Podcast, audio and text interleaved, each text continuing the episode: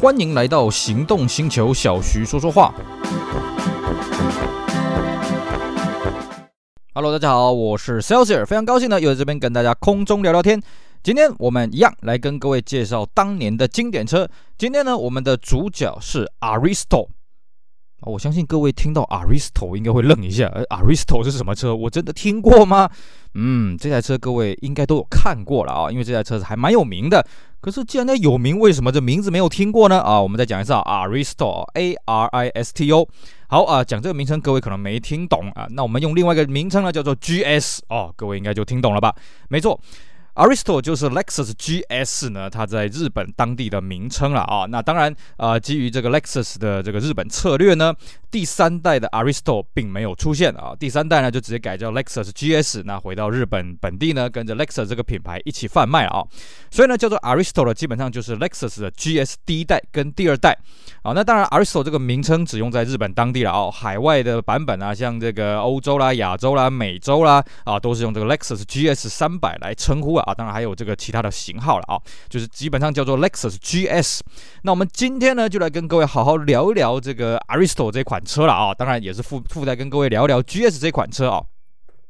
Aristo 这款车子呢，它在日本呢相当的有名，而且各位你去看哦，现在这个日本的这个中古车哦，Aristo 中古车已经全面上扬了。当然，Aristo 曾经有一段时间呢，哎，这个中古车是乏人问津的啊。不过现在都已经起来了，为什么呢？因为这台车真的是非常的有特色啊！哦，这台车它最大的诉求是什么呢？它号称是当年国产最速轿车啊！哦，因为呢，第一代 Aristo 出来的时候呢，哎，它基本上引擎动力结构呢是来自于 Supra 啊，Supra。你有什么我就有什么，呃，Super 你有 NA 我有 NA，Super 你有双涡轮我就有双涡轮哦，所以 iso 一开始出来的时候跑得相当的快了啊、哦。那 Aristotle 这个车子的这个车名呢，听起来有点呃拗口啊、这个车名是怎么来的呢？哎，这边跟大家解释一下啊、Aristotle 这个字呢，它其实是一个古古文呐啊、那如果你把后面多加个 T L E 啊，念起来就是 Aristotle。那 Aristotle 念起来是什么东西呢？没错，就是古希腊哲学家亚里士多德。Aristotle 就是从亚里士多德这个名字去变化来的了啊、那么这个车子呢，是一九九一年的秋天发表。那么这台车子呢，它很大的一个特色是什么？那个时候正好是日本泡沫经济的最巅峰嘛，所以这台车子呢，各种想象得到的泡沫、想象不到的泡沫呢，大概都有。某程度我们可以说了哦，它是在回敬日产的戏码哦。所以呢，在当初开发的语言当中呢，就讲到所谓的戏码健丈。那戏码健丈这个东西，我们在这边跟大家解释一下哦。戏码现象这个名词呢，是日本的一个非常有名的一个呃汽车带动的流行术语了哦。戏码现象啊，你如果从字面这样子翻的话，戏码现象这个指的是呢，一九八零年代后期呢，你上发表了 Cedric 戏码跟 Gloria 戏马所造成的一股轰动，一股热潮。这个热潮是怎么来的呢？就是诶，细马这一款车在第一代的时候呢，它把日本人想象得到高级车该有的东西全部都放上去了。比方说，它有强力的双涡轮增压引擎，它有很美的车身啊，它有很豪华的配备，它有很强悍的性能，而且呢，这个车的定价非常的贵啊。但是呢，即使它这么的贵，但是它完成了日本人对于高级车的幻想，所以这个车子。爆卖啊！据说那个时候一个月可以卖到七八千台啊，吓死人啊！因为这个车真的非常贵。于是呢，当时的经济学家就衍生出一个名词叫做“戏码现象”，来探讨说，哎，日本人在泡沫经济的时候纸醉金迷了哈，一味的去追求这些不切实际东西的一个名词。所以“戏码现象”呢，它有一点点贬义啊。好吧，这个先不管这个名词到底它在社会学、经济学的含义是怎么样。既然日程搞出了一个西马 k e n j o 啊，那么托塔你也不能等闲视之了啊。因为呢，其实，在西马 k e n j o、戏码现象这个名词之前呢托塔也来过一个这个社会化的名词，但这个名词没有那么的这个有名了啊，叫做 Solar Boom。什么叫 Solar Boom 呢？我们用这个英文来念啊，哈，就是 Solar Boom。啊，Solar Boom，Solar 是什么呢？就是 Lexus 的第一代呃 L 呃 SC 的这个名称了啊。它呃，当然第一代 SC 呢，其实是 Solar 的第三代了啊。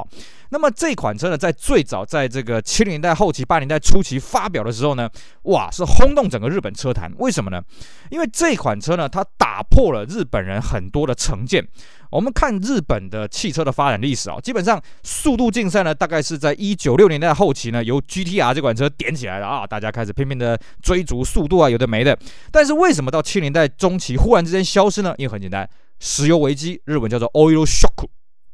石油危机之后呢，日本车子为了要追求省油啦、低排污啊、夯不啷当有的没的呢，所以呢，这个马力越来越小啦，性能当然越来越烂嘛。包括连 Skyline 的那个性能都只是烂到这个不行啊哦。那么当然，这个就造成日本人自己的这个民族自信心受到了一定程度的影响啊。那么大家都觉得说，哎，我们日本人是不是没有办法再推出高性能的跑车呢？那么这个答案呢，在一九八零年代初期诞生的这个 Toyota 第一代索拉呢，得到了印证。哎，没错，我们是可以。继续找回石油危机之前啊，符合这些油耗，那符合这些排污法规，又做出高性能房车，所以 Solar 这个车子出来之后，给日本人有一个很大的一个振奋心的啊，也就带动了八零代日本又回到这个速度性能竞赛的一个局面啊，导致说后来这个日本政府就出手了，哎，你们不要太夸张啊，所以后来呢，才有所谓的日本这个国产车一百八十公里的这个上限的这个规定了啊，就基本上就是从 Solar 这个时候开始的啊，那当然后来的两百八十匹也是。差不多同一时代衍生出来的东西啊，这个我们就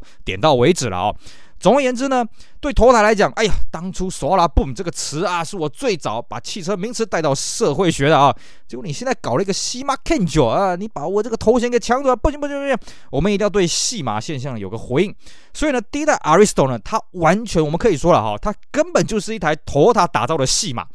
他把当时呢，大家觉得高级车该有的东西呢，嗯，我全部加上去，而且呢，我还比戏码更强。为什么呢？因为第一代的 Aristo 呢，它的外形，嘿嘿，你戏码呢，哎，是日产主要开发设计的。我呢，我去找意大利啊，所以第一代呢，主要是 Toyota 跟意大利的乔治亚罗一起设计的啊。所以各位可以发现啊，第一代 Aristo 它的造型呢，长得跟同一时期的日本车真的是颇大的一个差异啊，尤其是尾灯啊，尾灯在当时来讲说是很大胆。那么，既然有这样子的前提之下呢，所以一开始在日本呢，第一代 Aristo 它的宣传叫做创世 Aristo 啊，告诉大家啊，我们这是一个前所未见的车子，而且呢，我们的性能很强，噼里啪啦有的没的啊。一开始呢，Aristo 刚诞生的时候就是两款引擎嘛，我们刚刚讲的啊、这个 Supra 的 3.0NA 跟这个3.0 Twin Turbo。那么到了一九九二年底呢，又追加了这个 LS 四百那一颗 EUZ 的四点零了啊、但在四点零这颗引擎上面呢，呃，Aristo 只有做这个四轮传动的版本了啊、比较走一个高级化的一个印象。但是呢，这个诉求不是非常的成功啦，只能这么讲。所以呢，到了这个泡沫经济逐渐要崩落的时候呢，哎，这个时候他只好把这个行销改弦易辙，成为这个忘不了开性能车的大人呐、啊。哦，大概呃，中文翻译起来大概是这个样子哦。继续主打说，哦，一个社长呢，平常坐了高级车上下班，但是假日呢也不忘了啊，偶尔忙里偷闲一下来开这个 Aristo 这个性能的轿车了啊、哦。那么第一代的 Aristo 还有一个特色是什么呢？它其实是 Crown Majesta 的延伸的版本哦。研究过 Crown 的人都知道，Crown Majesta 也算是啊、这个泡沫经济的一个衍生的产物了啊、在一九八九年那个时候呢，皇冠第八代进行小改，首度推出了这个 V 八的这个四千 CC 的车型，那么也让这个皇冠的品牌形象带到一个极致啊、不过为了跟皇冠做一个进一步的区分啊、所以后来四点零的这个皇冠就 V 八的皇冠呢，又独立出来成为一个 Majesta 一个车系了啊、那么 Aristo 就算是 Majesta 的性能版本，我们可以这样去看，因为它的主要结构基本上都是从 Majesta 这边过来的了啊、哦。那么这个车子呢，又结合了 Supra 的引擎，Majesta 的车型，所以呢，这个车子这在在当时来讲算是国产最速的房车，而且呢，空间也是超级大了啊、哦。这个内装该有的也大概都有了啊、哦，只不可惜了。第一代的这个 Aristo 呢，很快就面临到泡沫经济的瓦解了啊！在一九九四年的八月，它维持小改款的时候，呃，它小改款的时候呢，它一样维持了三点零、三点零涡轮增压，还有这个四点零的版本。不过那时候销量就已经不大行了啦，所以那个时候的 Aristo 呢，哎，也算是丰田的一个烫手山芋啊。这个车子呢，当初是为了要跟戏码现象这个名词竞争而来的车子，算是丰田一个神主牌。可是呢，随着泡沫经济瓦解，戏码自己也卖得不怎么样，甚至尼桑自己都开始走入一个严重的财务危机循环。那 Toyota 呢，自己也也眼见到说泡沫经济可能会瓦解，可是呢，Aristo 这个车子又有点尾大不掉啊。所以我们看啊，第一代 Aristo 到后期啊。诶头塔算是有点摆烂了，就装当做说啊，反正这台车还存在，就继续卖吧，就这样子吧啊、那么到了后期的时候，大概在一九九六年中的时候，它追加了 VVTi 了啊、就跟着这个其他三点零的这颗引擎呢，VVTi 化，那外观也做了一次小改啊、哦。那么到了一九九七年的七月呢，第一代 Aristo 生产结束，呃，算算起来了啊、哦，大概卖了将近七万台。诶，从一九九一年到一九九七年七万台，其实也不算很差啦，因为这样算一算啊，平均一年卖一万台，大概一个月就卖一千台嘛。一开始当然它的销量很好，但是在泡沫经济瓦解之后呢，那个月销的产量呢真的是不行了哦。那当然了，有了这个教训之后呢，其实头塔有在想，那我们要不要再开发第二代的 Aristo？当然要，为什么呢？因为它主要是面对的海外的市场啊，就是第一代的 Aristo 衍生出了这个 Lexus GS 之后呢，海外的评价还不错，所以呢，第二代呢基本上就是比较走海外的一个风格啦。那当然，海外的这个版本的第二代 Aristo，也就是 GS 呢，跟日本当地的这个第二代的这个 Aristo 有相当的不一样了啊、哦。这个我们等一下会跟大家讲。那么在设计第二代的 Aristo 的时候呢，是一九九四年的夏天呐、啊。那个时候呢，基本上日本的泡沫经济已经开始快速的瓦解了哦。我们知道日本泡沫经济是在一九九一年走到最巅峰，那么一九九三年就就撑不住，开始崩盘了。也就是说呢，二代的 Aristo 呢，它面临到的是啊、泡沫经济已经瓦解了，我们不能再开发一台这么这么浮华的车子了啊。那么另外就是呢，要去检讨第一代 Aristo 它的一些缺点哦，比方说。他的车子是从 Crown Machista 衍生过来，它造成一个很大的问题，什么？它车身太大了啊、这个状况有点像是那个 R 三三 Skyline 这一代的车型的一个问题了啊、但是呢，Aristo 跟 R 三三又不大一样，在于说哦。Aristo 它不是标榜它是一台高级车，它是一台性能车。那么 Skyline 呃一下高级一下性能啊，卡在中间啊，不上不下。还有就是说呢，Aristo 它本身就不是标榜说我是过弯很强的一款这个速度机器了啊、哦。它这个 Supra 这颗呃这个 JG 系列引擎加速很强了啊、哦，那动力是很强，但是过弯表现呢，哎就那样子而已了啊、哦。所以呢，第一代 Aristo 总结起来，它的车身的设计呢，第一个它车子太大。第二个，它动力太强，然后呢，造成它什么？它行李箱太小了啊！它行李箱小到什么程度呢？行李箱只有四百多一点点公升了啊！当然了，最大的核心问题还是说，泡沫经济瓦解之后呢，个人运动轿车的购买力下降，于是呢，这些缺点的改善呢，就成为了第二代 Aristo，也就是第二代 GS 的改进的重点。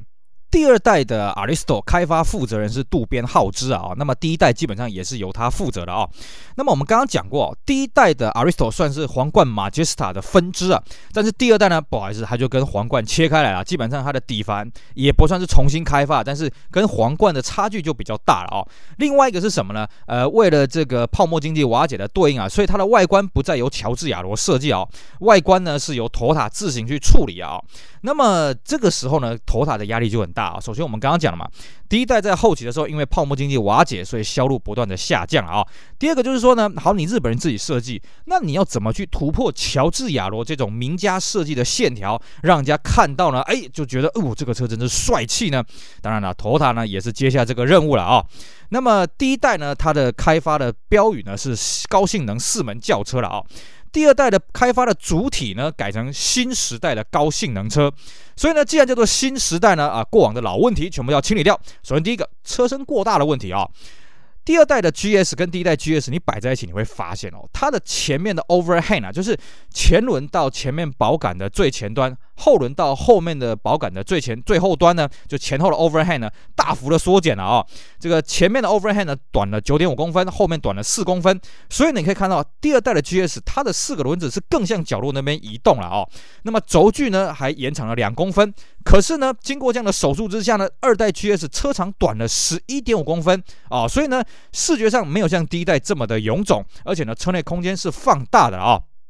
再来就是说呢，有别于乔治亚罗设计的外形，第二代呢要做的很动感啊。那么第二代做的很动感呢，哎，这个是怎么玩的呢？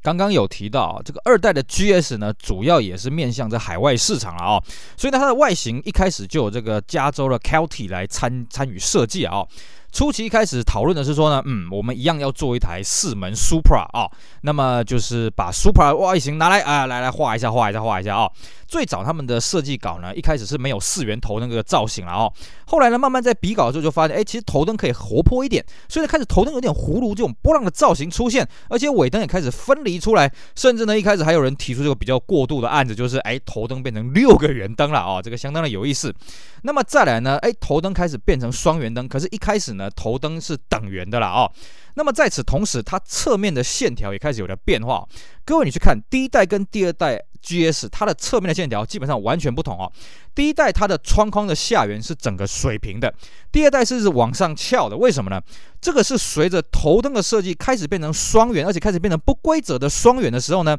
哎，侧面的线条开始上扬。因为呢，他们希望了啊，这个第二代 Aristo 或者第二代 GS 呢，它的造型不要跟第一代有什么关联啊，所以尽可能跟第一代做出一个区隔。尤其是什么？尤其在 C 柱的部分啊，各位看到第一代 GS 的 C 柱呢非常的肥厚。第二代的 GS C 柱呢很细长，而且呢为了要减低这个视觉的压力呢，所以它还在 C 柱那边开了一个这个这个装饰用的小窗了啊，当然它不是实际的窗户了啊，所以呢在这个部分来讲，它就是跟头灯去做一个呼应啊，那么就是尽量拉开跟第一代的距离。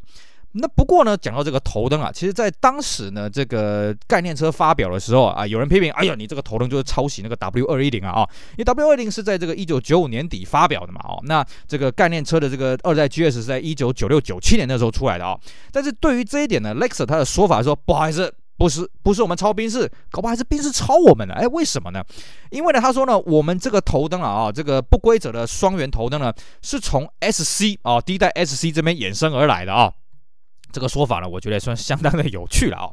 至于尾灯这边呢，尾灯也蛮好玩的啊。车尾灯一开始在试调的时候呢，他们发现，嗯，我们这第二代呢还是要强调它高级的一个形象嘛啊、那高级车尾灯怎么设计呢？哎，试调之后发现，嗯，那就找长得像那个 LA 四百那种多层次的那种尾灯不就好了吗？啊、可是呢，大家都觉得说，嗯，可是你这样开发下去哦，这个车尾会变得很死板哎啊。既然呢，这台车子要做一台这个 Toyota 第一代 Aristo 这种很天马行空车子的延续呢，那我们车尾不如做大胆一点了哦。所以呢，就开始这个尾灯也开始分离出了大小两个尾灯了哦。那么关于这个小尾灯啊，就是在行李箱盖的这个圆尾灯呢，也有点故事可以讲啊哦。就这个尾灯呢，本来没有那么大，后来他们发现了，哎，不对不对不对，欧洲的这个法规有点问题啊，就是欧洲的规定啊，哦，你的车子的后雾灯呢，必须跟尾灯距离不能超过十公分啊。换句话说，本来他们只是希望说行李箱盖那个灯是个后雾灯，可是这样子会违反欧洲的法规。最后一个折中方法是什么呢？那我们干脆把后面的尾灯，把它就是行李箱盖的那个灯放大，然后变成这个小灯，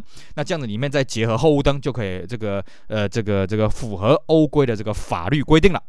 基本上啦，我们这样看二代的 GS，也就是二代的 Aristo 的外观哈，真的跟第一代没有什么关联啊哈。你是可以找出第一代神韵，只剩一个就是水箱罩。水箱罩为什么保留呢？嗯，根据头塔那边的说法是说，嗯，我们还是要让人家感觉得出来，这跟第一代有一点牵连啊。哦，所以第一代的水箱罩涉及到第二代呢，基本上算是原封不动了啊。当然这个这个规规格有点不一样，但是一看就知道哦，这两个东西有关联了啊。除此之外，你在外观哦，你要在第一代跟第二代 GS 找到关联了，真的是不大容易。好的，以上呢就是我们今天来跟各位聊聊 Aristo 这款车。那当然啦，我们第二代的 Aristo 的设计呢，只讲到一半，没错，因为我们时间的关系呢，哎，我们后半部呢，我们继续跟大家讲它的内装，还有它的机械结构，还有它上市之后的一些消息，请大家不要错过喽。OK，以上非常感谢各位的收听，也希望大家继续支持我们其他精彩的音频节目。我是 Celsior，我们下回再聊，拜拜。